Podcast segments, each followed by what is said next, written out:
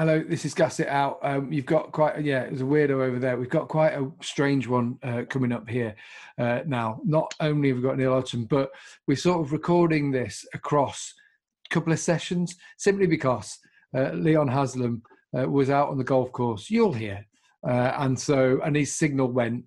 And then, so we decided to do it. Look, basically, Gav, Gav's rambling. It's a typical Gas It Out. We're doing the start at the end and the end at the start, but in the middle, we speak to Leon Haslam, and it's a really good interview. I think it comes across really well. And there wasn't much swearing. Gav- Was, was, there's no swearing. It's wholesome. Well, no, I was swearing. I'm always swearing because I can't help it. Right. Even Vic said today, you swear too much. I'm sorry, I swear occasionally. All right, there's a bit of swearing, only a little bit. So, Deal with days. it. Deal with it. Yeah, just deal with it. Oh, I'm leaving that in. that was that. Unable to do that. you look like you're beating off an invisible man. Oh man, now it's, it's, I've not done it for a long time. Yeah, Wow, your children are so embarrassed by you. Guarantee. yeah, standard.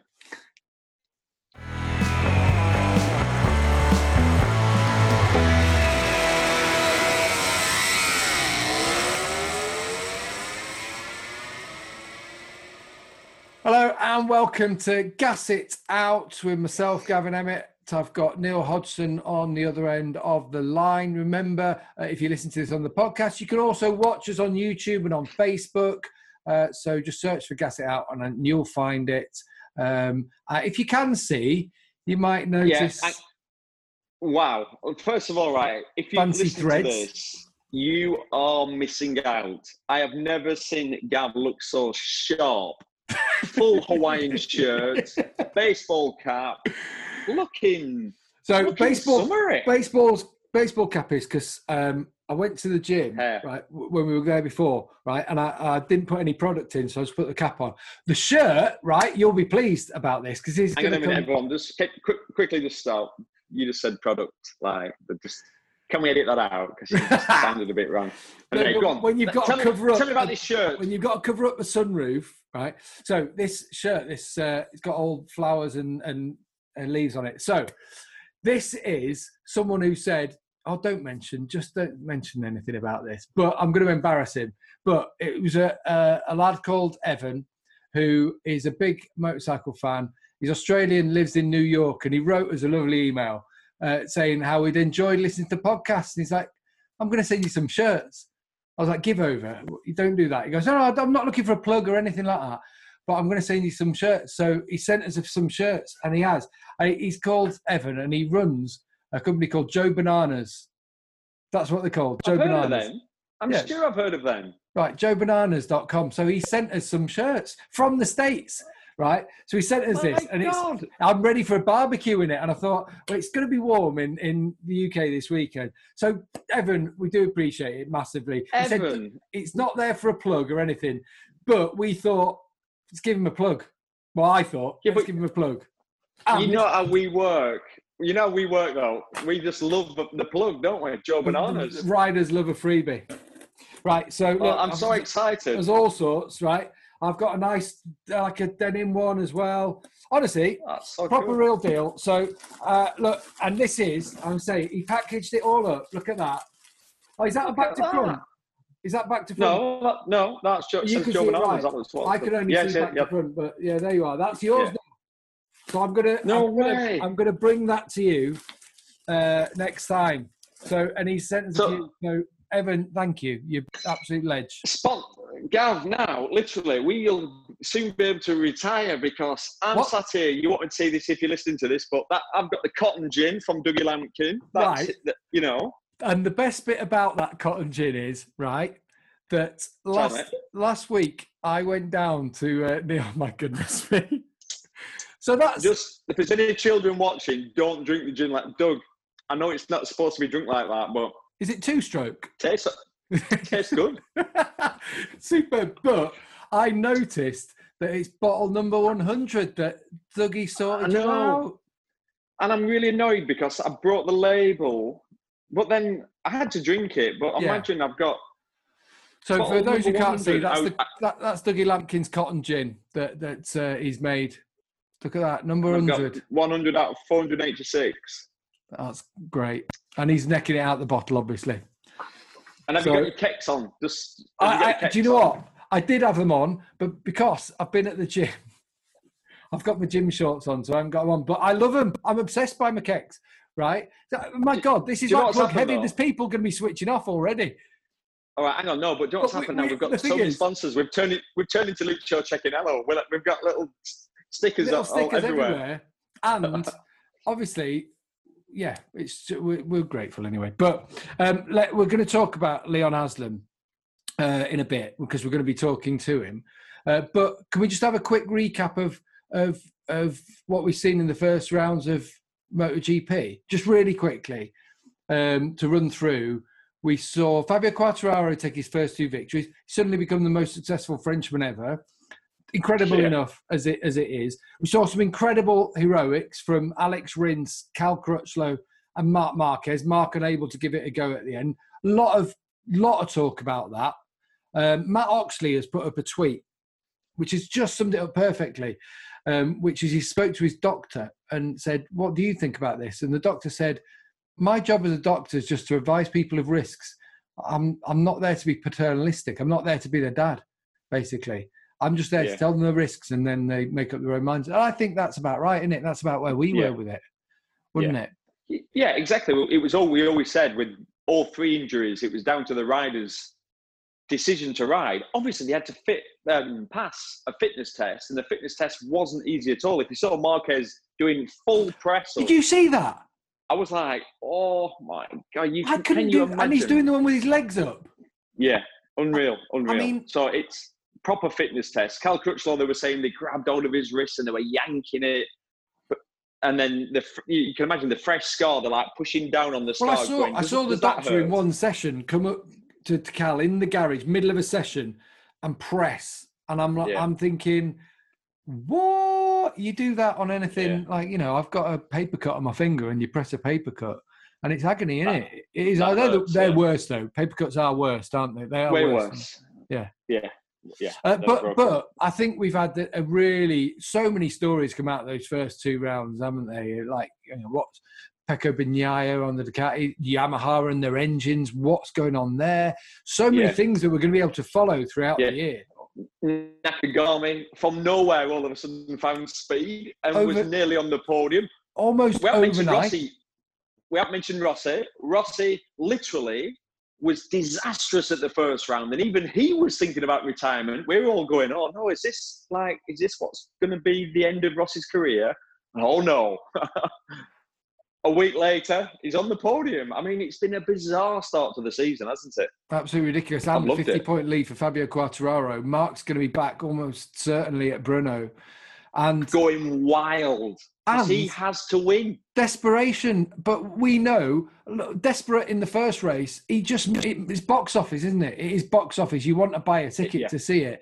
And, um, and, and you know that, amazing. you know that he'll, ha- he wasn't, he was a second off at Jerez with a broken arm. With a if broken you've seen arm. the x-rays go and have a look at his instagram he swipe through he's got about 10 photos of all the different things honestly uh, seriously incredible so doff of the cap to him to cal as well great rider and alex rins Yeah. to bring it home in 10th place i mean I know. in a, in, a, in a war of attrition we're only 13 finished I just thought we got served up so many good things in that in that opening round, and we've got World Superbike coming back, haven't we? Um, when we're recording this this weekend, so this is before before the weekend happens, um, and that's got lots of stories, hasn't it? That's that's got a lot of excitement because your man Alex Lowes is leading the championship, but there was there was a lot uh, very very close at the, at the front. Scott Redding yeah, through, steps back into Scott World. Superbike for the first time, and he's on it. And we've spoken to him. If you haven't heard that podcast, go back and listen to it. It is our most popular one for many reasons, but mainly because of how candid he is. And and there's just so many stories, including Leon, who we're going to hear from now, and what Honda are going to have done in the interim. yeah, yeah. Well, that first round there were three different winners.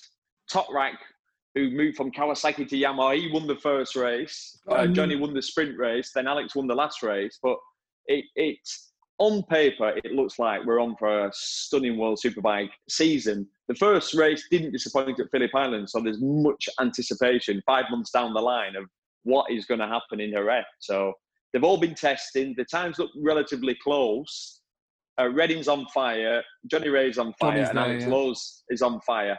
But the Yamahas aren't far behind, and then the Hondas are sort of a tenth behind the Yamahas. So it, it looks like it's going to be a tight race, but we know what it's like round Jerez.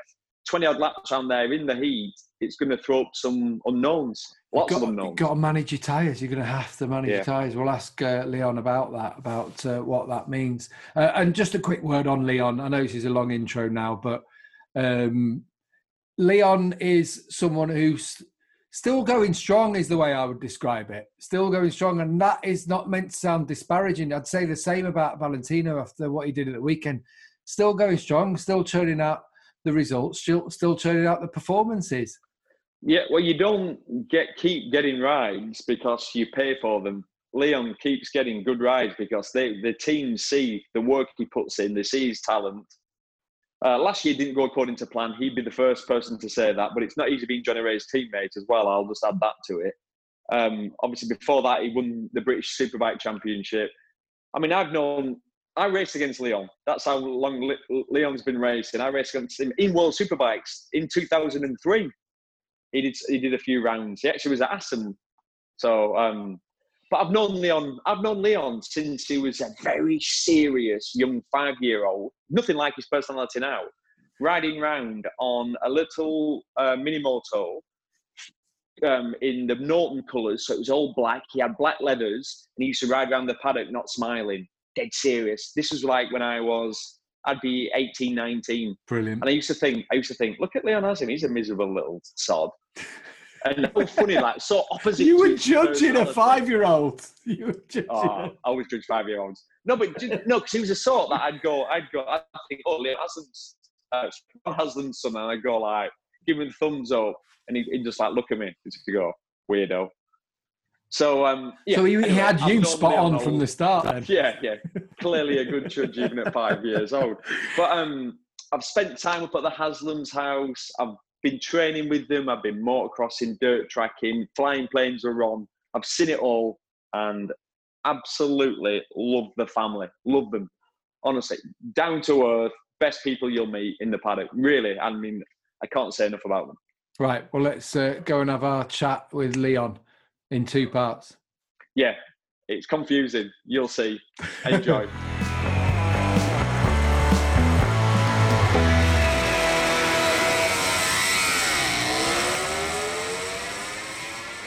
he is. Oh, hurry up, hurry up. I can't see him. You can't see him. Here he is. Look at that Can you see me? We can see you and we can hear you. Look at him with the uh, sun shining down. Looks awful. Got me a, Looks a absolutely awful. shirt on. Hey, look, you like that? Okay, that. I'm ready for the barbecue. Have you just got off the golf course, literally? 'Cause you look like you're on a golf cart. I was golfing this morning, and I'm not going to admit it, but we actually lost. Me and Alex did, so we're, we're having a rematch basically this afternoon. I can't go into the time frame. Superb. Hey, Cannot Lenny, have it. not, not that you're competitive or anything like that, you know, just a bit all. of fun. Hey. Leon, can you? Is it possible to turn your whatever it is to the side? Yeah, That way. perfect. Then, yeah, that's ideal. Then, then it just fills up a little bit more. I've That better not some- be Alex. Is that Alex in the background? Yeah. Making the noise. Get in- tr- trying to get in shot. exactly. oh so hang dear. on. How, how long have we got you for? Because I understand you're busy. Uh, yeah, mate, I'm, I'm supposed to be teeing off in like 20 minutes, but uh, it doesn't matter. I'm playing Texas Scramble, so I can talk to you while I play. Brilliant. Right. This is gonna be this is a new one. This exactly Cro- crossing frontiers all the time, aren't we? Exactly. so you're in. Um, yeah, I'm assuming then that you're in. Are you in Monte Castillo or you in Jerez anyway? Yeah, I'm in Monte Castillo. Um, arrived yesterday, so yeah, normal pre-race routine. A little game of golf to clear the mind, which obviously didn't work this morning because I lost. So uh, this afternoon is to relax and clear the mind, basically. who who um who beat you then? Who were you playing against? I don't even want to admit who beat me uh, and Alex. Me and Alex played together, and Steve English and Rocky beat us. Dave Oh. Ryan and Steve English, They, GP. will- absolutely destroyed us as well, like by seven shots or something. I love it. Brilliant, brilliant. Who was who did the damage? Because Steve's quite handy, isn't he? I think he's been here for the whole MotoGP two weekends. So I think he's played golf every day on Monte Castillo. So we, we gave him six shots and they ended up beating us by six shots gross. So it was like 12 shots they beat us by in the end. Well, I'm disappointed. That's not. I mean, that, that's clearly why you're going out to make sure it's a better feeling going into the It wasn't, it wasn't normal. There was something definitely going on. So we're going to rectify it this afternoon. I love I, I, lo- I love the thought of Dave Rocky Ryan smoking you. There's something I like about that. He was out driving us all. I don't know what he was doing. I'm pretty. I'm convinced there was cheating in some way. I've just not figured out how yet. No, Dave, no, Rocky didn't cheat at all, does he? He doesn't cheat. Whether he hits one straight or not is another matter. I mean, that's, Yeah. that's always been the way with him. Uh, how's things anyway? How have you been? How have you spent a lot? You know, the the since Qatar. Obviously, you've all been uh, laying low. So, what have you been up to, Leon? Yeah, obviously, uh, Phillip Island for me was um, bet- good in some ways, negative on others. Um, it was the very first race after a minimal amount of testing for the new Honda, the new team, new project. Um, but we, and in race one, with two laps to go, I was in the fight for the for the podium and for the win. Um, we did have some issues. Um, races two and three, we had some electrical problems. I got took out. I crashed. It was not ideal from a results point of view, but the fact that we were so close and you know, we was ahead of my teammate uh, um, in pretty much every session again. I'm, I'm, we took a lot of positives from it, um, but then going into a three month break, um, you know, it was kind of I don't know what's the word really. Just uh, I was just wanting to get going. I didn't want to be sitting at home for three months thinking about what could have been. Um, Mm. Obviously, we had a lot of tests planned for Suzuka, which all got cancelled, and a lot of testing with the team, which again's not happened. So, you know, to finally get back out last month um, was really nice. Um, I've spent the last month out here in Spain, just with the team, just trying to obviously build that connection. And you know, the tests in both uh, Montmello and in Aragon went really well. Um, obviously, we've got so much to do, so much to try, and so much to come together as a team. But at the same time, now I just I just kind of want to go racing. You know, it's uh, feels a little bit weird that we've not rode a race for such a long time. Um, from a physical point of view, um, I think I'm the fittest I've ever been. Um, I've never had more than two, three weeks off. Um, this winter was the first winter I've never had an operation, and I've just had three months of cycling and training. So, yeah, from a physical point of view, uh, I'm feeling really strong. Um, yeah, super motivated and just want to get going, really. Obviously, I meant, I love Phillip, I meant Phillip Yeah. Island, by the way. I got that wrong right at the start, so apologies. You know, I, same time of the year, I Yeah. get confused. Go on. Gav, you're an absolute wanker. Yeah, I know that. That's aren't standard. Um, I love that. I was looking. I was, you know, I'm, I'm annoyed in a way that we can only speak to you for a real short time because I was looking back at your career, and even I forgot. I mean, obviously we've known each other all through your career, but I forgot how much you've done. But also, you touched on it there. How many injuries you've had? You've been so bloody unlucky. Like massive injuries as well. Like lots of operations, like you say, almost every year. Talk us through a, few, a bit of that. How hard it's been to keep basically right at the top of your game with all those injuries.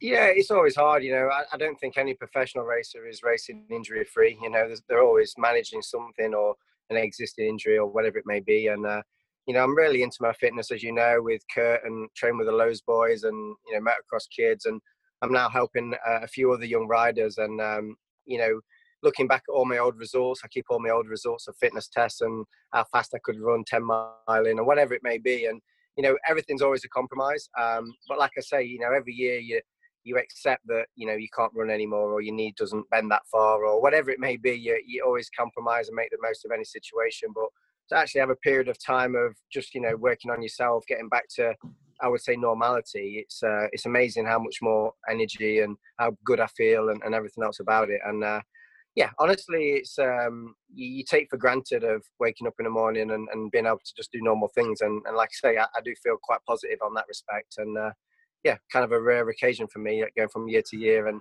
only having a two, three week gap, you know, in the winter time. I know, I know you're not as old as Valentino, but you've been racing pretty much about the same time as him, uh, Leon. Or we just uh, lost your picture for a second, but um, I, I just wonder if you can take anything from what he did in Grand Prix last week in terms of, and he it seemed for him like those months off were, were recharging his batteries. Have you found something similar? Oh, we lost him there. Have you, you haven't got him, Neil, have you? No, I haven't got him. No.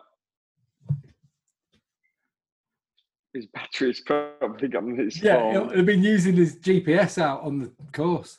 Yeah. But anyway, while he's um, sorting that out, I'll, I'll, we might as well. I'll ask you about, you know, how old is he now? 30, 37. 37, yeah, 37, 38, round about there. Because I remember him from Grand Prix back in, well, he was there from 99, 2000, 2000 was it? Around about Italjet. And then I remember him 500s. And, and you say that, and he has Yeah. done absolutely everything, hasn't he? Yeah. Do you know what? As well, he's he's rode for nearly every manufacturer. I, I even I even wrote them down. He's rode for pretty much everyone except Yamaha. He's I rode. wonder, I wonder who's calling. That's Brogy. Oh, is it? yeah. So listen to this. He's, he's rode for Italjet, BMW, Honda, Suzuki, Kawasaki, Aprilia, and Ducati.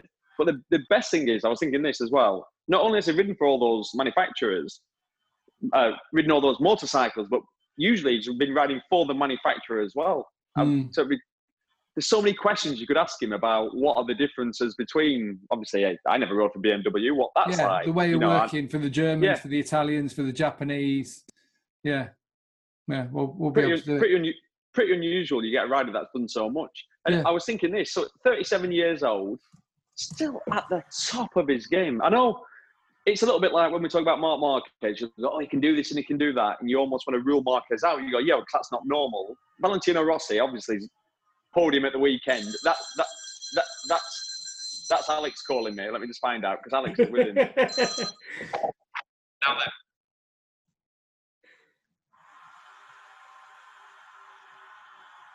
Yeah, no problem. I'll do that. All right. Cheers. So, so, so basically, I was right. My phone's died. Can can you send Alex the link? Brilliant. It's just these two, honestly, just crack me up. What was it? What what was I saying? Oh yeah, but like Leon, he's still at the top of his game. You look at Alvaro Bautista last year, winning all those races. You thought he was pretty much the man. Honda sign him. He's going to be right there or thereabouts on that Honda. And in every, pretty much every test, Leon's been quicker than him. And the first race weekend, like Leon said, didn't quite go according to plan, but it was right there with Bautista. You'd still say he's a, obviously a, a, a top doer, you know. So, so um, yeah, he's still got it. But I, I think Leon will race into his forties and still be really competitive. I know he, he's the ultimate chip off the old block. Ron Haslam is Yeah. proper legend, still a machine in his sixties. Like you wouldn't want to race Ron Haslam right now. You wouldn't. You know what I mean? Like he's that fast because he still rides obviously with the schools and you know he, he still trains with Leon. So he's you know he's razor sharp. And but I think Leon will be the same. Without a doubt. Here he is. I'm back. So, sorry hang on. about that technical. So now you're just using Alex's phone because you're going to try and there'll be some cost in, uh, element to it where it'll cost Alex now. Don't tell him. Yeah, exactly. I'm, uh, I'm using his credit. Exactly. Is it, he's got he's got pay as you go, hasn't he? He's got your pay as you go. I was just I was just saying, Leon. Um, obviously, you're, you're into your late thirties now, and I, I remember you from way back in Grand Prix, and you've done so much as as Hodgie was saying. But do you take heart from what Valentino did last weekend in Grand Prix, for example? And for the fact that you've had this downtime for the first time, for him, it seemed to recharge his battery, seemed to give him, I don't know, he either missed it or got time at home that he hadn't had and re- realised, I still love this and I'm still enjoying it. Is that is that a fair comment?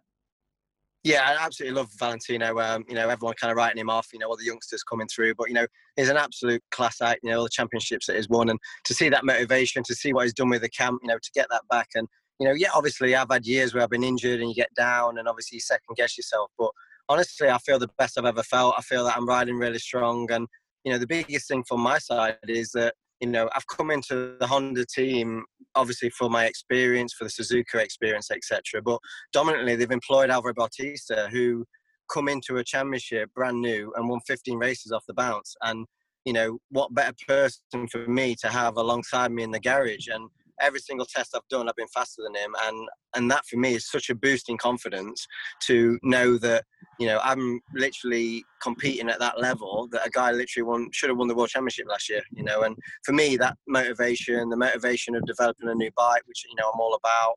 Um, and the fact that you know when we get things together, this could be my opportunity to be world champion. It's uh, you know I'm absolutely buzzing. I love, I, I love it. But basically, that's just what we were saying, Yeah. wasn't it, Gav? It's pretty much exactly what we were saying. At 37, you are at the absolute top of your game. You know, Mm. and, and, and don't, don't take this wrong, on. I think a lot of people didn't expect you to be as fast as Alvaro. I think everybody expected him to maybe have half a second on you, but it really shows that you know that you can still do it. Yeah, now for me, it's a massive confidence boost. You know, always I try my hardest, and you do what you can do. And you know, there's no, I'm not hiding the fact that I struggled last year. You know, coming back into World Championship alongside Johnny, um, you know, having to ride a certain way, um, overriding it as I normally do, and making a lot of mistakes. You know, it wasn't a great year for me, but you know, this year has been a completely different mindset. You know, I've come in, they've changed and adapted to everything that I've wanted. You know, we've been consistently progressing, getting faster, and, and obviously quicker than the guy that they've in, in theory pl- employed to win the World Championship. So, from a confidence point of view, I'm absolutely beaming. I'm so happy with Honda what they're doing and the effort that they're putting in. I've, you know, I've got no complaints. Yeah, about about the effort that you put they're putting in there. I'm intrigued what they might have done in this downtime because I know there'll have been factories closed at some point along the line. I also know Honda, and I know the way they work, and they'll always be trying to find solutions. And it is a bike in development, isn't it? So I just wonder, are you aware of them having been able to do things in the interim period between Phillip Island and, and what you've got coming up in Jerez? Yeah, the, the, the fourth is HRC. Um, the emails and the people that's emailing me is the people that, you know, uh, you can't get any higher, you know, and the work that they're doing in Japan, obviously it has been a bit of a stopper on development. The fact that we've not been able to ride, we've not been able to test, um, but that hasn't stopped them from, you know, pushing on the development, the emails, and, you know, every time we go anywhere, the effort that, that we've got there is, is phenomenal. And Can you hear us, Leon? Frozen, frozen, nice little, Yeah. Model pause. yeah. All right, um, shall we convene later on then? Reconvene. Yeah. What we already knew about motorcycle races is they're, they're absolute competitive weirdos, aren't they? So essentially, what's happened is we've been totally blown off only because they lost. Him and Alex lost in a That game of golf. immense. So anyone who's played a game of golf, it's 18 holes.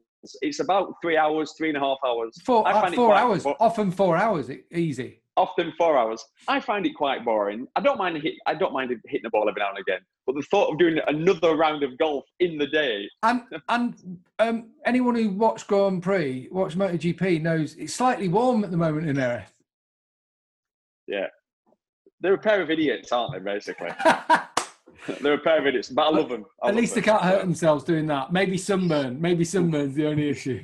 Well, exactly. Well, you know what Leon's like? He's Mr. Suntan anyway, because he goes really dark. Alex Lowes, on the other hand, oh, well, Look like a he's got that beetroot. pale skin. So he's going to have a burnt neck all weekend. That's why you used to have that. Was it a pink helmet you had once? You can blend it in, a pink pink Yeah. number on it. Exactly. Um, right. Okay. Well, let's let's um, redo this Reconvene. later Yeah. on. Easy. No problem. Eh, this is life. Allora. Allora, dai. Right. Ciao. Ciao. Right, so we can get back now to where we were. Do you remember what your question was? I haven't got a clue. Right, let's get back. The thing is, people who are listening are going to know exactly what the question was, but I can't remember. Oh, I actually, I do remember one of my questions. Well, There the five hour, five five hours ago question. He's had a long, long. He's had a lot of time to think about it. Look at he's such a handsome man, into look. You want me this way? Yeah, yeah, that's perfect. Um, the the first question, uh, and it's not necessarily the one that we were asking you when it was all got a bit crackly, Leon. Did you win? Obviously. Otherwise, you'd still be out there. Just, just, just, just have a little look at the two miserable two over there, and you can tell who's won. I mean, Oh dear. That's so so funny. they shot um, 70 actually, shot 200 par. We had a really good day. Yeah. Superb. So how, how Are you- sunburnt are you? Are you, are you guys on the piss then? Because obviously you normally drink on a Wednesday before your race, don't you? You know, get absolutely leathered. Yeah, well, obviously, I was on the phone to you, so I didn't even have a chance to buy any water before I played. So I'm dehydrated, so I've just necked a bottle of water. Supposed to be overhydrating for the 60 degrees of track temperature that's coming. What what what's temperature like there now? Because obviously at, at, the Grand Prix at the weekend it was you know 40 track temperature over 60. What is it cooled down or has it got worse? I think it's predicting for race one 43 degrees air temperature. So nice. Oh, yeah, loving it. So, First race back. even even hotter.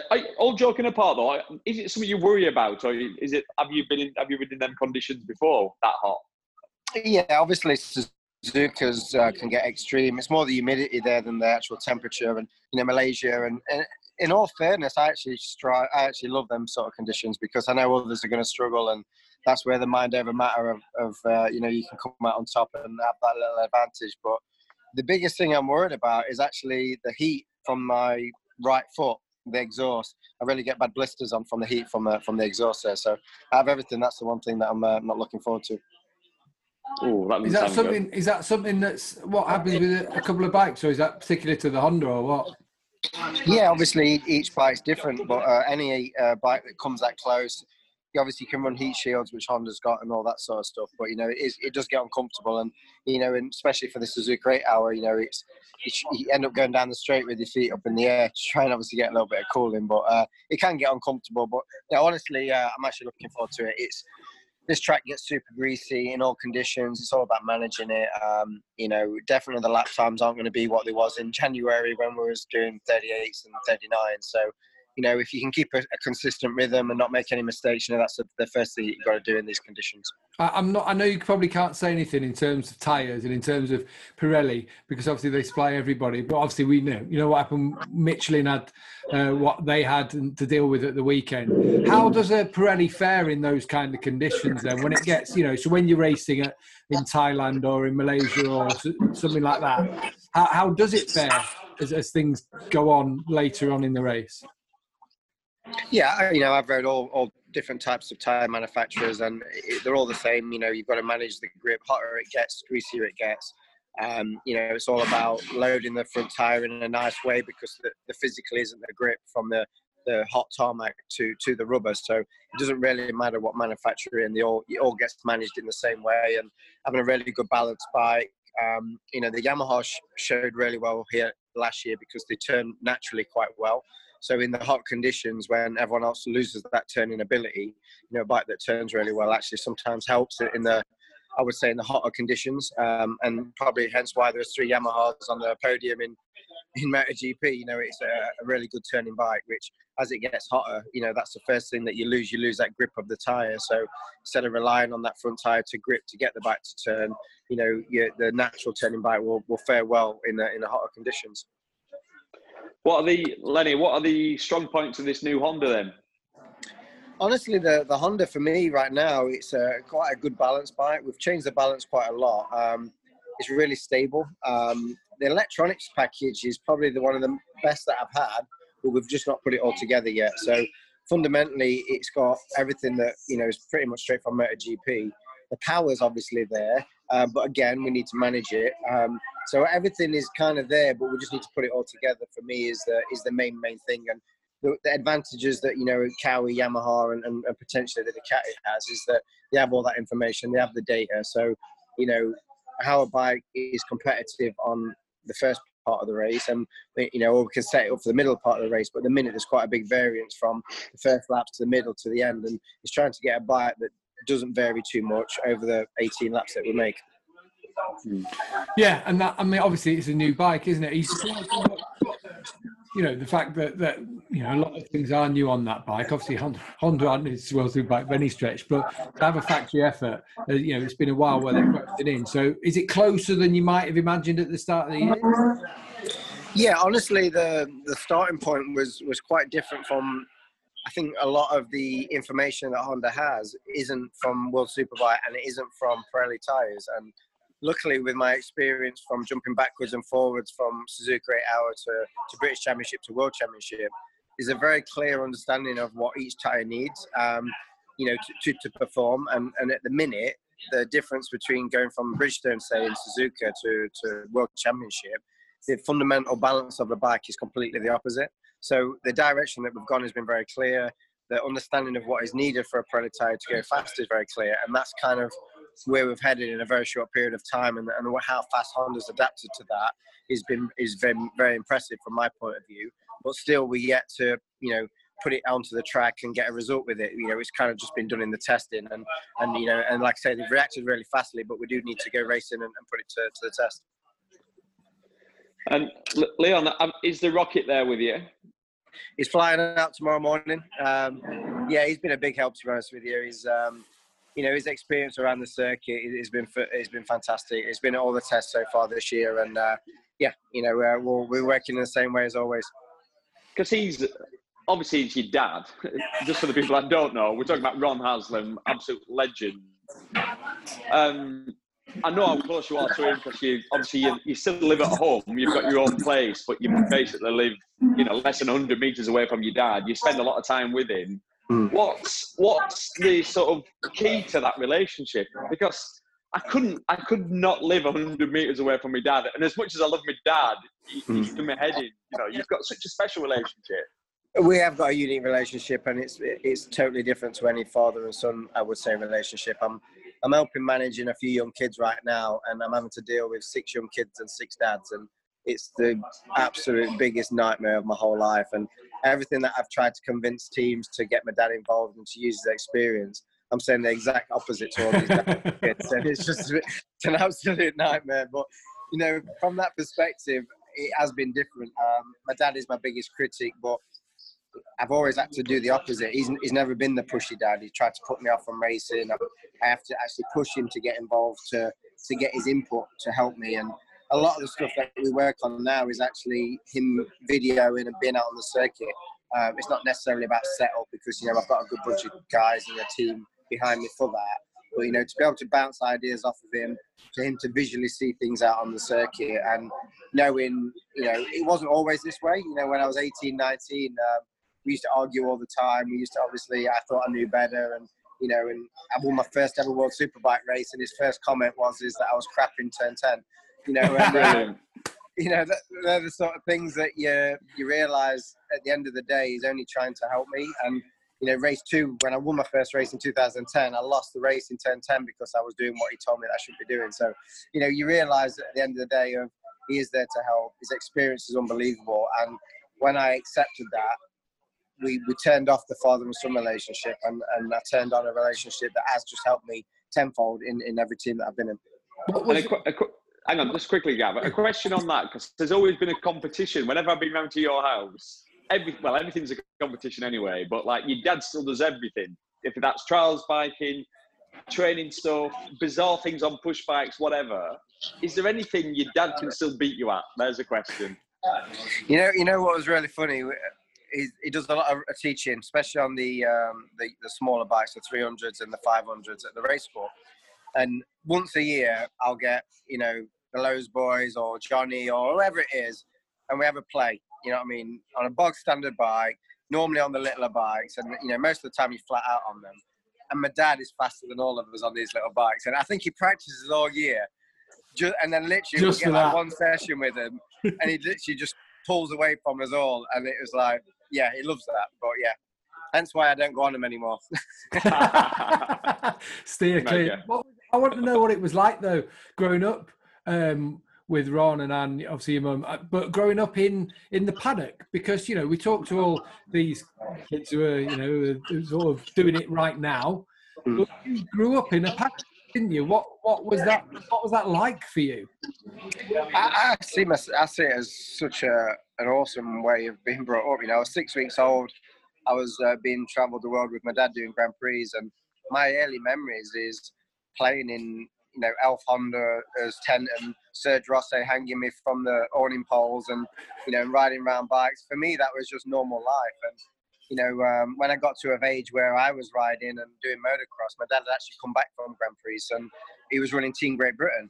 So, you know, for eight years, I had riders living on camp beds outside my bedroom in my own house. You know, James Haydon, you know, uh, Karl Harris, all these riders lived in the house with mechanics.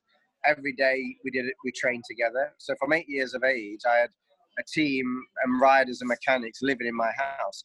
So every day was a play day. You know, every Friday there was no training. It was having fun. It was who could jump the furthest. It was who could, you know, you know, do tricks or whatever it may was. So for me, I've lived every day in that way. And um, you know, Neil's been to the farm and, and, and seen that sort of thing, and, and that's what I that's what I love. You know, that is the passion, and it doesn't have to be bikes. You know, it could be disconnecting brakes or push bikes, and who could you know be the fastest down the hill without braking and stuff. And it's just general stupid things that we would we would do, and um, yeah, and, and I've been lucky enough to live that every day. And I can remember one of my earliest memories was playing PlayStation in Alex's Barros's motorhome for two days straight. He had pretty much every game that they had in the back of his motorhome, and yeah, them memories for me will last forever. And to see those sort of people and, and be a part of it as, a, as an early age, it definitely gave me that one. You know, in my mind, I've, I've only ever been wanted to be a bike racer. Yeah, that's what I was um, going to say. Was that it? Once you were grown up like that, was that that was the only thing that was going to work for you? Was was being a racer? Is that is that fair to say? Yeah. Yeah, I've, I've, I've, looked at my little diaries when I was six, seven years old, and it's like, what did you do at the weekend? You know, what's in the news today, and, and what do you want to be when you're older? And pretty much everyone was the same. I, I, went racing with my dad at the weekend. Some rubbish that happened on the news that day, and I'm going to be world champion in world superbike. You know, whatever it was, it was like the same every day. And mm-hmm. in all fairness, my dad tried to put me off for several years. You know, the, the story's been documented quite heavily with, you know, he put me off when I broke my leg for the first time. He even said he couldn't afford to do it anymore. And I think he really wanted me to want it for myself. But in my head, that's all I've ever wanted to do. And, you know, when he realized that, then that's when I felt that he actually started helping and supporting me, you know, to make the best go of it that I can. And what about your kids then? Because obviously you've got kids. How do you feel about them potentially racing? So getting to that age now, I guess if if there's any interest, are you doing are you doing the same tactic as your dad? Hundred percent. I've not pushed my kids at all. Um, you know, there's more downs than there are ups in racing, and you need to want it. You know, and helping young kids now and training it, it highlights so much to me that if if someone wants it or not, it's irrelevant of how natural talent they are or even irrelevant of how fast they are.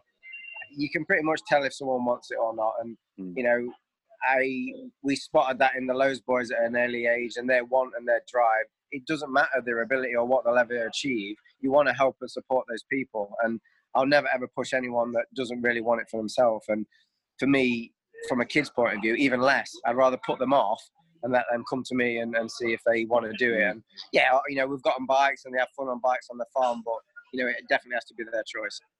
I wonder when I remember when I first got to know you, Leon, was in Grand Prix when you were over there as a kid.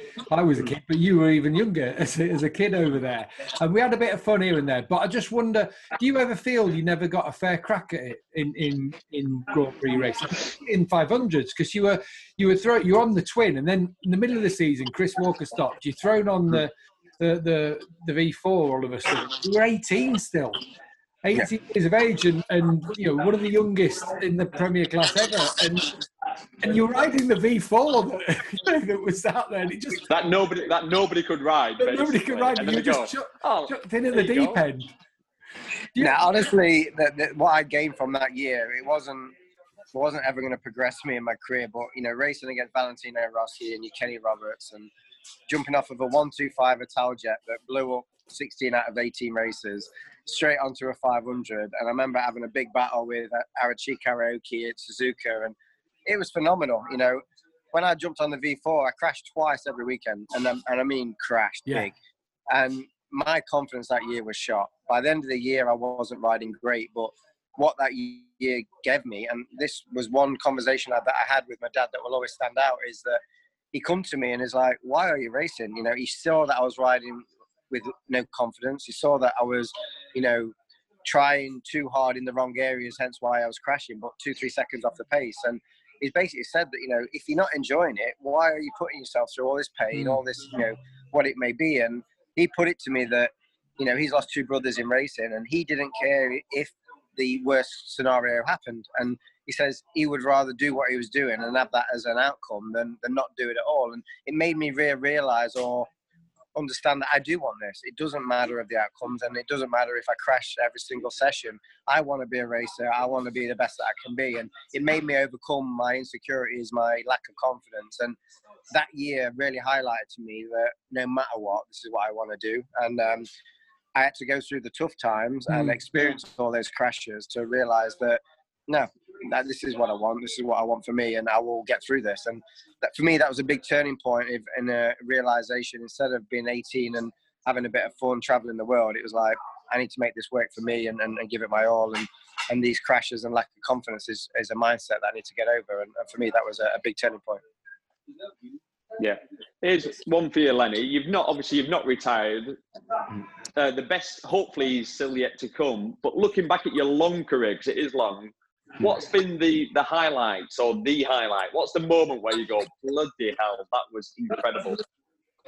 Um, winning Suzuka Eight Hour was a massive achievement for me, and, and winning it back to back. You know, the first year that we won it, um, I was on crutches. You know, to win it back to back was fantastic, and it was such a big sort of team effort. That was that was a big one.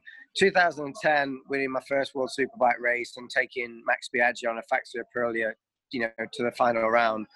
It all come too easy, and um, at the time, I never really appreciated how good and easy and everything was coming. And it was only then the years afterwards trying to develop a BMW and going on the, you know, a, a not a very competitive Honda and all those sort of things. It made me realize how hard, you know, it was when things wasn't right. So ever since 2010, I was trying, I've been trying to replicate a feeling, uh, an easy way of riding, not overriding. And the, my biggest downfall in my career that I've always overrid.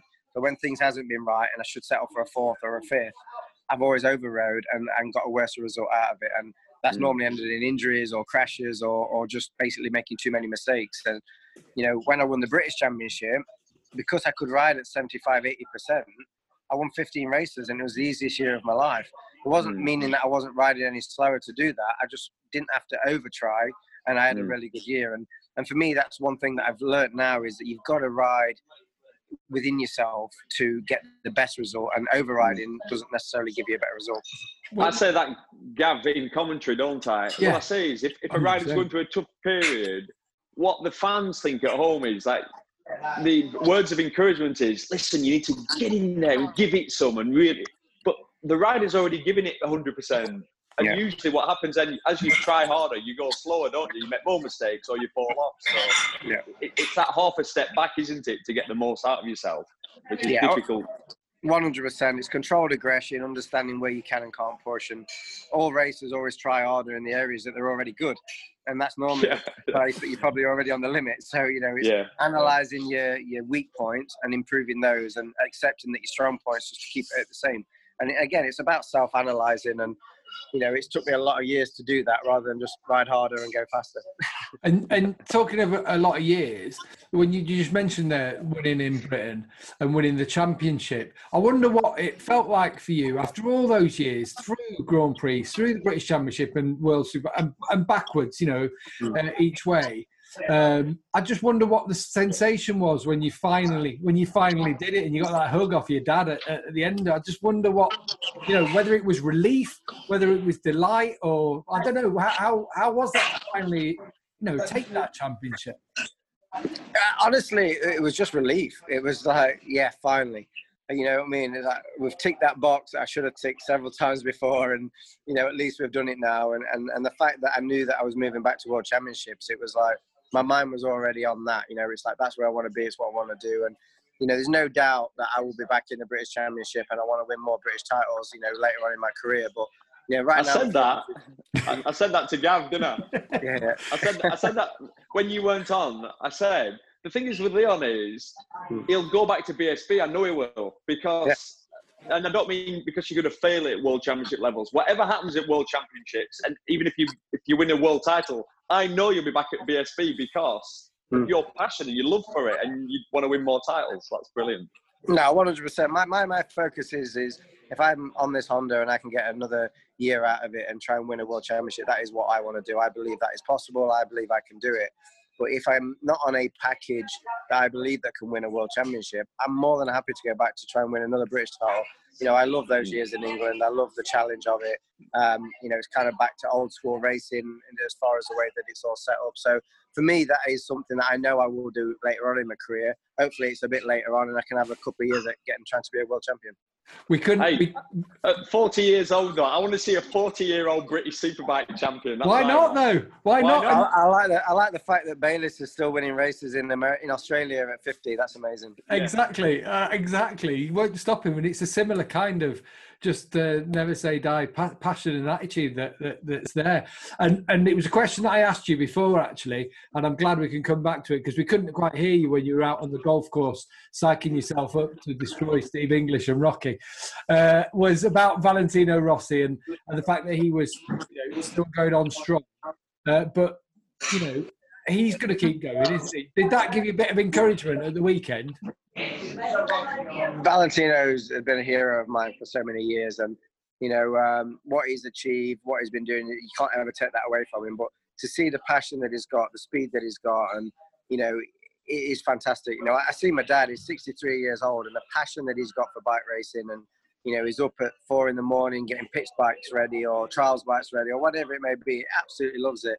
You know, in the lockdown when lockdown opened up, he- he's done like nine track days, my dad, on a CB 500, and he absolutely loves it. And I, and I see that in Rossi. He's been, you know, he's got that new life. He's got his academy, and and, and it definitely has not slowed him down. And you know, and for me, that is fantastic. And for him to get on the podium again at the weekend's awesome.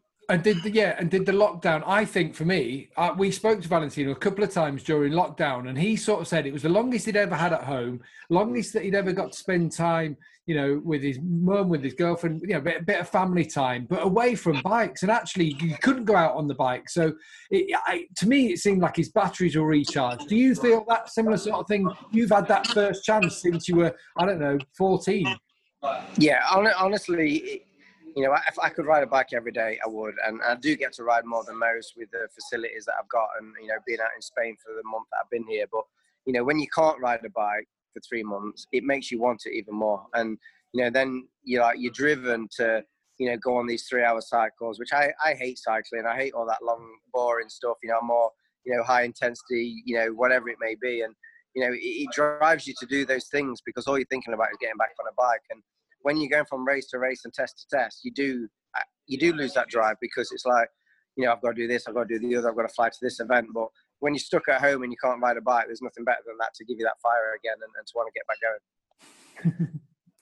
Lenny, you talk about being smooth, but when I've been up, up at Ed Warren's on at the flat track, I have never seen a wilder man on two wheels. You are the honestly, Gav. It's so entertaining to watch him. Like literally, you don't need to time him. You just go. He must be the fastest man in the planet. Nobody could go any faster. But it's so wild. It's brilliant, isn't it? Yeah, and it's not normally the fastest way either. I'm just. But hey, it's one of the. Who, who cares? It is the ultimate. Like nobody cares. It's like honestly, you should see him, Gav. He's so entertaining. I'm, I'm even worse on a motocross bike. That's why I try and stay off them. Oh, I God. can because you were a motocrosser as a kid, weren't you? You did national Motocross, British, champ, weren't you? British Yeah. champion, British Yeah, I schoolboy champion. Yeah, but that's probably my issue. Is that in my head, I still think I can do all the things I did back then, and I ride a bike probably twice a year in the winter, and and if I get away with them two days, I count myself lucky, and then put the, put it back in the shed. So no, honestly, I've been doing a lot of pit biking. I've been doing a lot of trials riding. I've been I, I, I do a lot of trials riding. I really like that from a fitness point of view and a focus point of view. And uh, it's only recently I've got into flat tracking. Um, we've got a place up at Ed Warren's that's fantastic in the UK, uh, and I base myself now in Barcelona, where you know they- they're everywhere. The tracks, Rocco's Ranch. You know, there's a few places that we go to, and you know, in, in winter this winter I went for 18 days, and I rode 16 days out of the 18, and every day you're with you know Espargaros, Zarcos, Marquezes, and you know it, it's just such geared up for that. And for me, that's something that you know I'm, I'm helping a lot of young kids out, but I got them out there just to get them to ride various bikes, whatever it may be. And for me, that is is a, a big big boost. I think in anyone. Who's the quickest when you're out there and you're doing the motocross or the, the flat track with all, you know all, all the Spanish or all the pretty much every MotoGP riders out there? Who's the standout that you go bloody hell? You want to see this kid? Um, you know what? I've, I've been motocrossing with Marc, and he's exceptional on the motocross bike. I've not been flat tracking with him. Um, I rode with Davi, you know, Supermoto, and I've rode with Vinales, and he's pretty quick on the motocross. None of them are bad. None of them are bad at, at, at any of these things. Um, you know, we had a really good laugh this winter. We had a really wet day at Rocco's Ranch, and I think there's me, Zarco, Pol. Uh, there's quite a few of us, and we all kept crashing at least three times a lap. We literally couldn't make a lap, and like want to go down, and then you splash past them, and it was just like one of those fun days. But obviously, from our point of view, we're there to train, and it's not all about the lap times. But obviously, you want to push a little bit harder, and it does get a little bit competitive, as you probably know. a little have to bit, go, a little bit competitive.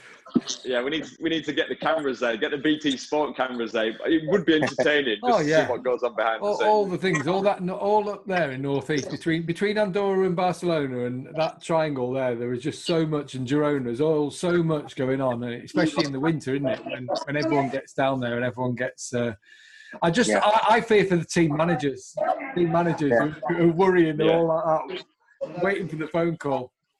No, it's uh, it is it is good, and there's nothing like it. You know, um, you know, over the years that I've been racing, I used to do fitness camps in America where you're training three times a day, and you know, not really riding any bikes, and you turn up at the first race absolutely knackered with arm pump and and really really struggling, and then I've done winters where I've just rode trials bikes and motocross and turned up really fresh and.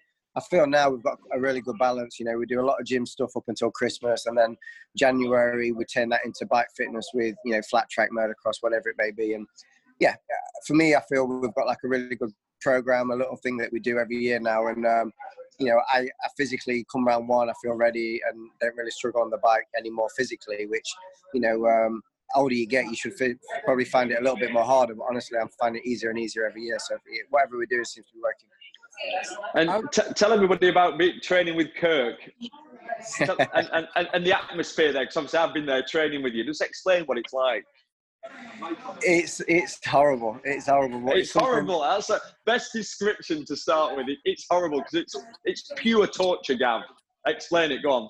it's such high intensity, but what a lot of people don't see is that we're doing that every day. So come Friday, you can get somebody that's not really done much all week, and we're finished. We're absolutely done. And Kurt will throw some circuit or a competition in, and because we're all racers and boxers and footballers and every all the guys that he trains, nobody wants to be last. Everybody wants to win. So the levels that you push yourself to, honestly, it's like it's addictive, and it's exactly what I love about training because you know there's no there's no giving up and you have to give 110 percent and you know and that's for me is what i what, you know the competition that's what i enjoy What I love about Kirk's place, Gav, is it's an old school gym, Yeah. and he trains all these top athletes, uh, uh, especially in our industry. But every now and again, you'll get like a sportsman turn up who thinks they're fit. But the beauty of when you train with Kirk is there is nowhere to hide, is there? You know what I mean? And if you're doing like one of the SEALs does all these different circuits, you'll be doing one. They do one called the motocross circuit, and it can last. Well, it can like it depends how fit you are, but it could be like 24 minutes long. So you have to pace yourself. But people turn up, especially young kids turn up, don't they, Lenny? Right. They they turn up thinking they're fit, and Mm. literally they can't even complete it Mm. because they've burnt themselves out. They go too hard too soon. I've heard all the stories. So many people end up being sick. You know, Mm. Yeah. it's just uh, it's That'd be proper me. torture. That that would be me after five minutes. We need to get Gav. At, we need to get Gav training with Kirk. Have you seen how much weight he's lost? He's lost two stone. He's ready. And by yeah. looking well mate You ready for kurt no, absolutely no chance. I won't make it through the door without being sick. I'm gonna, I'm gonna, I am gonna check you there. I am. I'm gonna check. Well, you. well, okay. Well, you need to film that. Film the puddle of sweat that's left behind afterwards. What? Um. What? You've obviously you've got your comeback race this weekend, Leon. After so long out, right? How do you see it going? How do you see the week? I mean, is there going to be a, a bit of a getting to know you? Because you know, uh, time's short over a World Superbike weekend, isn't it? In terms of track time. So, you know, I'm assuming you've got a plan in place with your team. I know you've been, you've been in contact with them, that kind of thing. But what sort of thing are you expecting this weekend?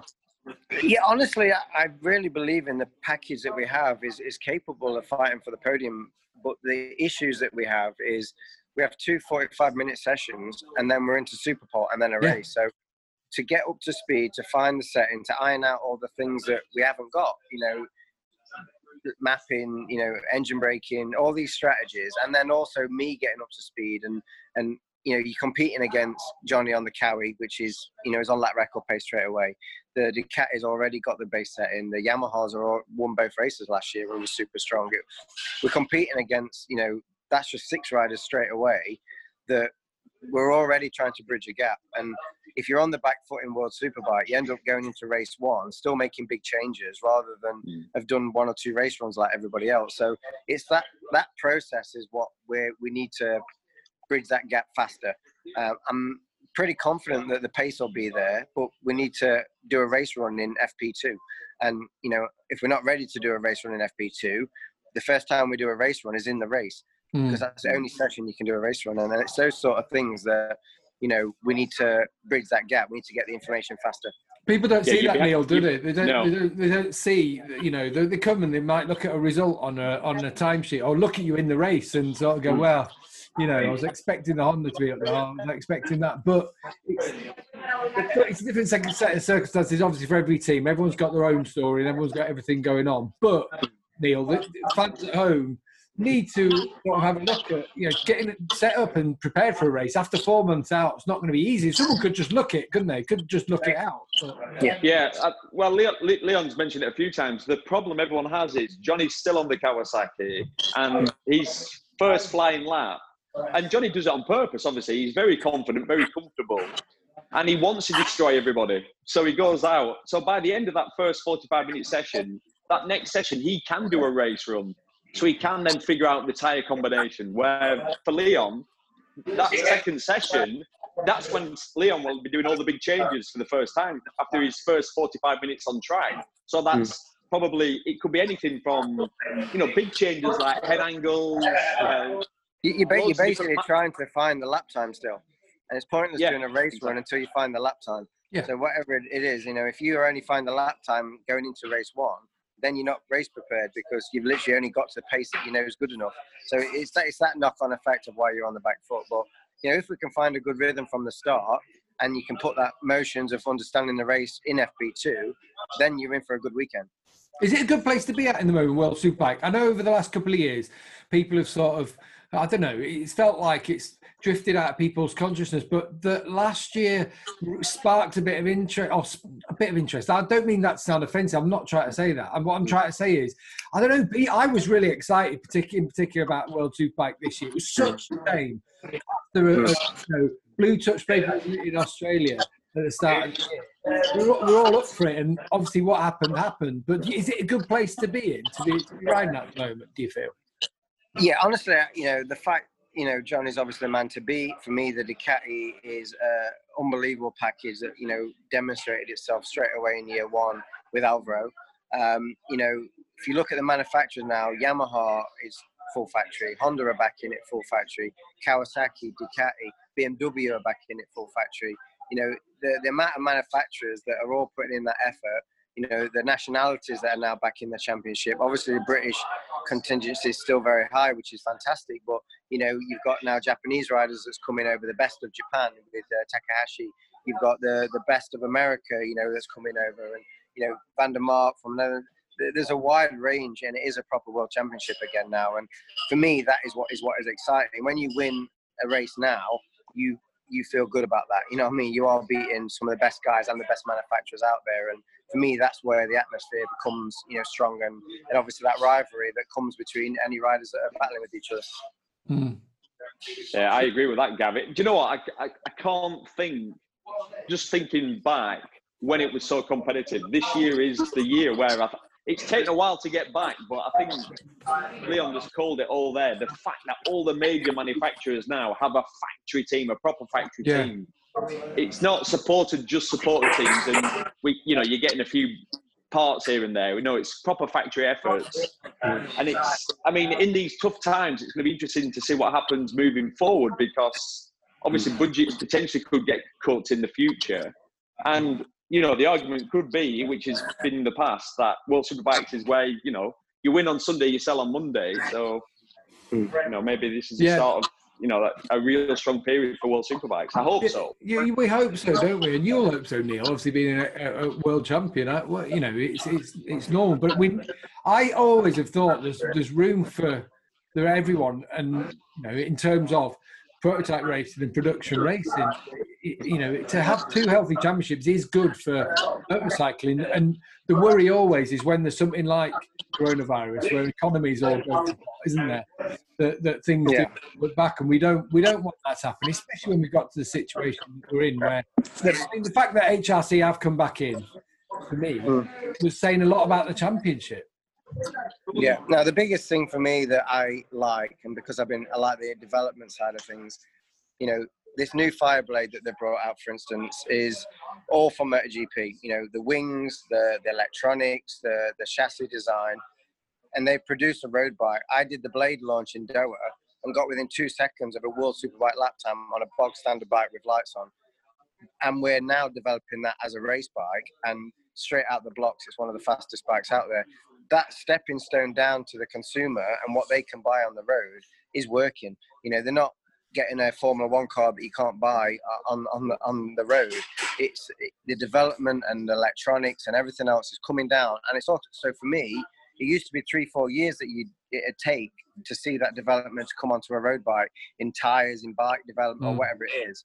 It's happening instantly now. You know, they're having to homologate road bikes to, to so race bikes can progress and that development is happening so fast and for me that's quite exciting from a from a road point of view i wonder in terms of, of the the racing this weekend uh, leon um, with the fatigue I'm, I'm not saying there'll be but you know with there being two and a half races three races over the weekend. What's it going to be like at the end of that second race on on uh, on Sunday? How are you going to be feeling then? Because it, it's going to be a killer, having seen what you know temperatures are now and what you're. Uh, it was. I gonna... can't wait. I'm hoping that all of them's going to struggle and pull in, and then we can just win. It'll be, it'll be all good. big big stand up wheelie coming out the last corner. Exactly. feeling fine. I'm feeling fine. But, but you're not worried about it, like you say, because you know what the work. You, I think, to be honest, now racing has changed over the years, and mm. I'm trying to think of a, a rider that you that might struggle, but they're all athletes. They're all you know they all take it so serious. I mean, this is what you prepare for. Don't get me wrong; there might be a surprise. Someone struggles a bit more than you expect, but in general, they should. Hey, in theory, when, when we were when we were commentating on Jerez, we were being sent uh, information from the paddock, weren't we? Like bits. We were talking to a lot of people. We're not there. It's really frustrating. But people were saying, "Oh, Jack, Jack, you know, Jack won't last to the end of the race." So you know, he, he hasn't been necessarily doing the same. He didn't do too bad, did he? The first one, you know, when he's up there yeah. on the podium, effectively, only losing out on the last lap, and that's someone that people are saying, you know, is going to struggle, and actually was pretty much on the podium. So everyone, everyone, you have to, don't you, to be competitive, you have to be. What's exciting about that is, is that you can see people that's probably struggled with fatigue or struggling to adapt the style to tires going off or whatever. But always in the last three or four laps, you see them try again, and then that's for me is what's always exciting because you know they're struggling, whatever it may be, if it's physically, if it's with a tire or the, with a setup. But if they're in a battle with three laps to go, they have a proper go again. And we saw it with Vinales, we saw it with Jack, you know, and it kind of goes a little bit calm mid race because everyone's obviously trying to get through the next 10 laps. And all of a sudden, everyone goes again. And, and that's quite exciting. Yeah, what, what, one of the things also like can happen. I remember in 2006 when I was racing in America, it was really hot at Laguna Seca. And Ben Bostrom was like the fittest rider. He was like a machine, you know. Like, Were we there at the same time? Was that when exactly. the Grand Prix was? Yeah. It was. Oh, yeah, the, was the, track hot, was breaking up. The track was breaking exactly. Up. The track was yeah. So it was about 100. It was 114 degrees. Not um. Yeah, and um. Fahrenheit, obviously. Fahrenheit, and um. The funniest thing was Ben Bostrom. Like the last five laps, he just was gone. But it was only because he, he was obviously the, probably the fittest rider I knew at the time. But if you if you don't prepare yourself, as in if you've not had enough water, you are done. You know, it's like it's like if you're not put fuel in your bike, you will run out of fuel. So you have to be you have to get that side of it, so the, the balance right, haven't you? Yeah, hundred percent. That's what he's doing now in the bar. Yeah. so I, right, listen, Leon. I'm going to ask you, uh, Leon. I'll ask you a few uh, my quick fire questions, and then we'll then we'll let you go because I'm I'm I'm worried that the lads are sat behind you and they'll all be drunk by now, especially Rocky. Oh. Right, quick quick fire questions. Now, look, this is maybe different for you. Normally, I ask the riders when they were a kid, what, like what poster did you have on your bedroom wall, which rider? But I guess you'd have had pictures of your dad, or or, or would you not? Tell me. Um, back in the day, actually, was Max Biaggi on a Rothmans 250. That's Oh. how far back it was. It Brilliant. was Wow. Um, yeah, Luca Cadalora, Wayne Rainey, Kevin Schwantz. I love Yeah. it. I love But it. not your dad. Yeah, you know what? Everyone always said that, but for me, it was just my dad. He wasn't even. I never saw him as a big biking hero. It was just my dad that I It's a went fair around. point. Yeah. yeah. It was- it it's a fair point. Um, obviously, we've talked about golf, but I'm really interested because I'm so bored of talking to Alex Lowes, Sam Lowes. Both of them individually tell me that they're better than the other two. I want to know, out of you three, who's the best golfer? Once and for all, no bullshit. You know what? I can honestly say for the last, I would say three years, Alex has probably won more games over me and Sam. But the last three months, I think I've come out on top just a little bit. So it's, it's one of them. When they first started golfing, I had them easy, and then they overtook me, and it absolutely wound me up. So over lockdown, I've been secretly practicing, and we've got it back a little bit. You're only, you're brilliant. Is he just been switched off there? His screen's gone. I was worried that I was worried that That was- was you got your phone. I thought that was dropping the mic. Yeah, Yeah. Hey, you're only as good as your last result. You're only as good as your last like- result. How often do you play golf? How many times a week? Um, you know, when we come out of lockdown, I think we did like four games in one week. But normally, if we can get out once a week, you know, that's kind of what we try and do. So it's uh, but it's nice to play uh, just before a race weekend because it does absolutely get you away and give you that nice mindset. take, takes your mind off it. Um, obviously, Leon, I've been out with you. We've had some beers. You, what I like about you, you know, you've got the balance in life, right? I think where you're proper, proper serious when you have to be, but you do like a beer during winter time. So, tell everybody what's your favourite drink. We go, we're going out. What we're going into a nice country pub. Me, you, and Gav. What are you drinking? I used to drink a lot of vodka cranberry, and I had a intolerance test saying I'm allergic to cranberry. So I'm assuming that's why I had all those angos o- over for all those years. So That'll be yeah, it. we've changed it now. We've moved, Yeah, we've moved on to bloody the gin and cranberry. tonic. Gin and tonic. Yeah, that's my new one. Over the years, you've had lots of teammates because you've been riding forever. Who's been your best and worst teammate? Um, best as in the, probably the most ability that uh, natural ability and results that he got was No, obviously Johnny last year. No, Oh, Soundest. Soundest. Who, who's like, you know, bloody hell, what a teammate we had. We laughed and he was great. And he was a complete dick, did my head in. Who's, give us, The, the best and the most Name- fun for getting the racing was Troy Corser. obviously. Of course.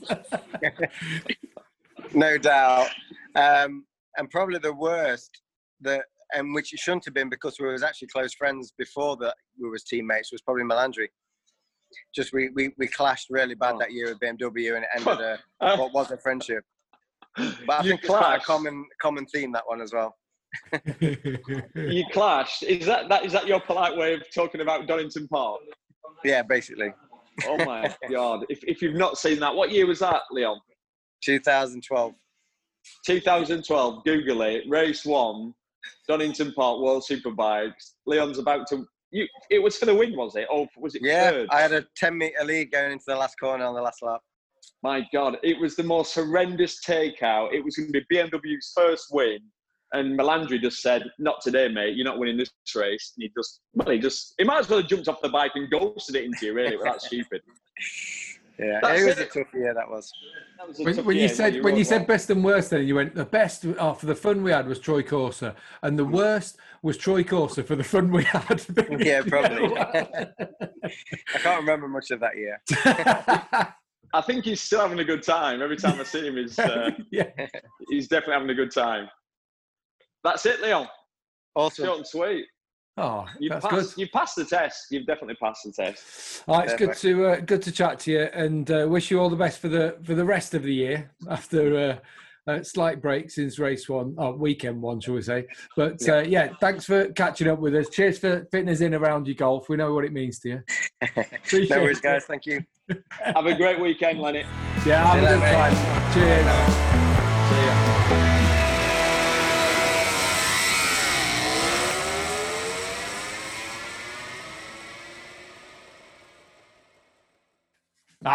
Superb. I mean, I'd love Yeah. to say uh, right now that you know they're they're going to have a rubbish evening now, but I bet they'll have a great, nice evening chewing the fat over a game of golf. And uh, It's they'll just, it's just chilled, Gav. He is, isn't he? Though he's Yeah. got that. Look, I said it about that balance, and that's what that's what I never had in my career, and I can see it in other riders. There's two types of riders. There's either the intense one, or there's the one that's just a bit relaxed. that can Like, switch off. Can switch off. Leon so switches off. He's happy-go-lucky. Think about this, and, and you've known Leon a long time. Can you think of any riders slagging Leon off? No, no, no. He's just it, he's one of those rare riders that everybody likes. Everyone Mm. likes him in BSB. Everyone likes him at World Championship level. All round good guy.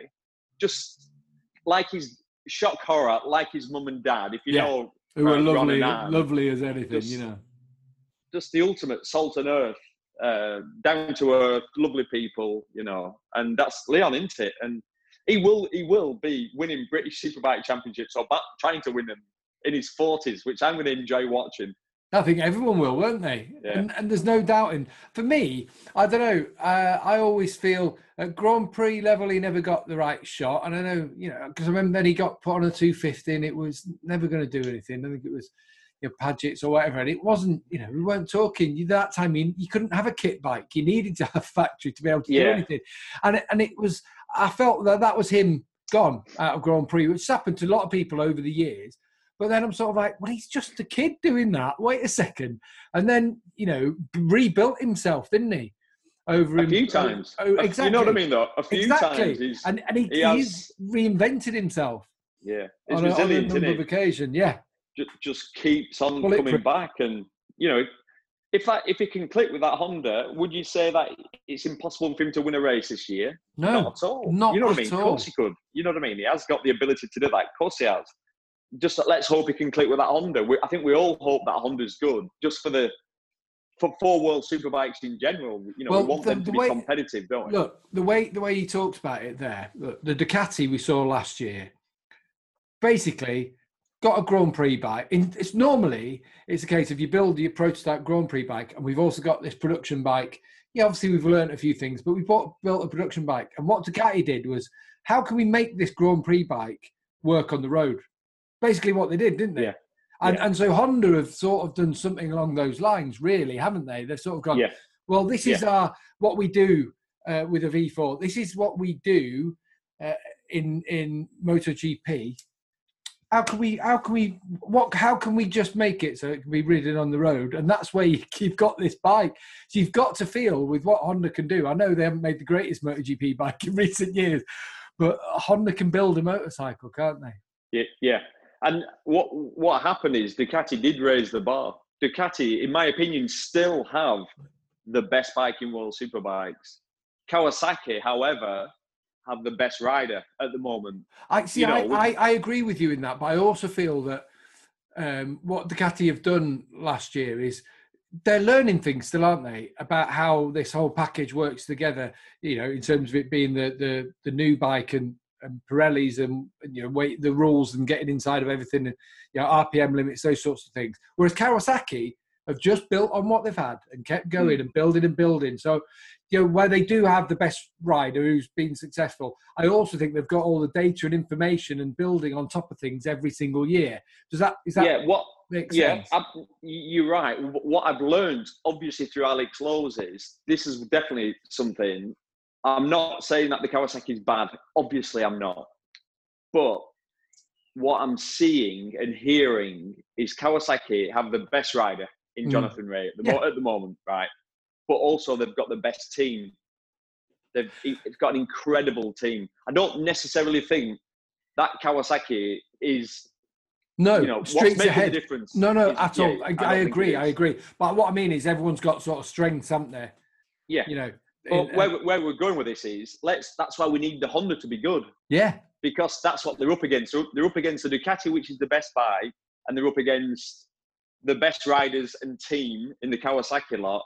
Yeah, Yamaha's bike works. eh, Is the best bike at like a, a couple of tracks, but unfortunately, the Kawasaki is better at. You know that that package is better at eight of them. Mm. You know what I mean? And that's why we that's why we're potentially going to have good good racing. and the BMW is right there as well, isn't it? You know, it is. Yeah. So yeah, I'm just I'm so excited. I mean, the, the opening round at Phillip Island was stunning, and then but that can sometimes give you a false sense of security. Phillip because- Island's very unique, isn't it? Yeah. It's a unique proposition. Uh, when we go there for Grand Prix, you always get amazing races, but also in World Superbike, start of the year, uh, it always I don't know something's always different there. And how many times over the years have uh, of things happen at Phillip Island and it's not painted the right picture for the rest of the year. Yeah, But yeah. this is such a different year because now it's five months since they were racing there. Mm. You know, so uh, such a I big think it's- weekend. it's isn't going to be it? Yeah. fascinating. It's going to be fascinating. Such a big, yeah, such I'll a big weekend, and, and genuinely, I have no idea how it's going to pan out. It's no, not one of that- that's go, it. That's what I was "Oh, trying to get out of Leon. yeah. How do you see it panning out? And obviously, he's going to say, "Well, I think Honda, I think we're going to do well." But I wouldn't be surprised for him or Alvaro as well. Yeah. either of them at track. You know, I, I just I don't know where things are going to be so hard with sixty degree track temperatures. Yeah, well, there, there will be some surprises. So Yeah. we just don't know. What, we just don't know what they're going to be. right. Well, let's uh, leave it on that note and let's uh, see. Gav, it's nearly my bedtime. It's Yeah, it is, isn't it? Yeah. uh, twenty to nine. I'm, Yeah, I'm only in bed between Oof, nine and I half can see past. your I can see your eyes are going. So Yeah, we better go say goodbye. Uh, right. Yeah. Thank you, everybody, once again for watching, for listening. Uh, please, uh, as always, we do ask you just uh, send us a comment, send us any questions that you've got to at Neil Hodgson 100 on Twitter. Uh, at Gavin Emmett is mine. I wasn't going to give mine then. I was just going to fire it all towards him. Uh, but yeah, uh, send us. We lo- we do love your correspondence. We do appreciate it. We've had some lovely comments, and uh, uh, yeah, and I know you're all going to be going out buying these shirts. So Yeah, I'm loving it. barbecue this week. It's going to be barbecue time in World Superbikes. Can't It wait. certainly is. Uh, right. Cheers, Neil. See you Cheers, soon. Gav. I love you, man. Bye. See ya. Ciao, ciao.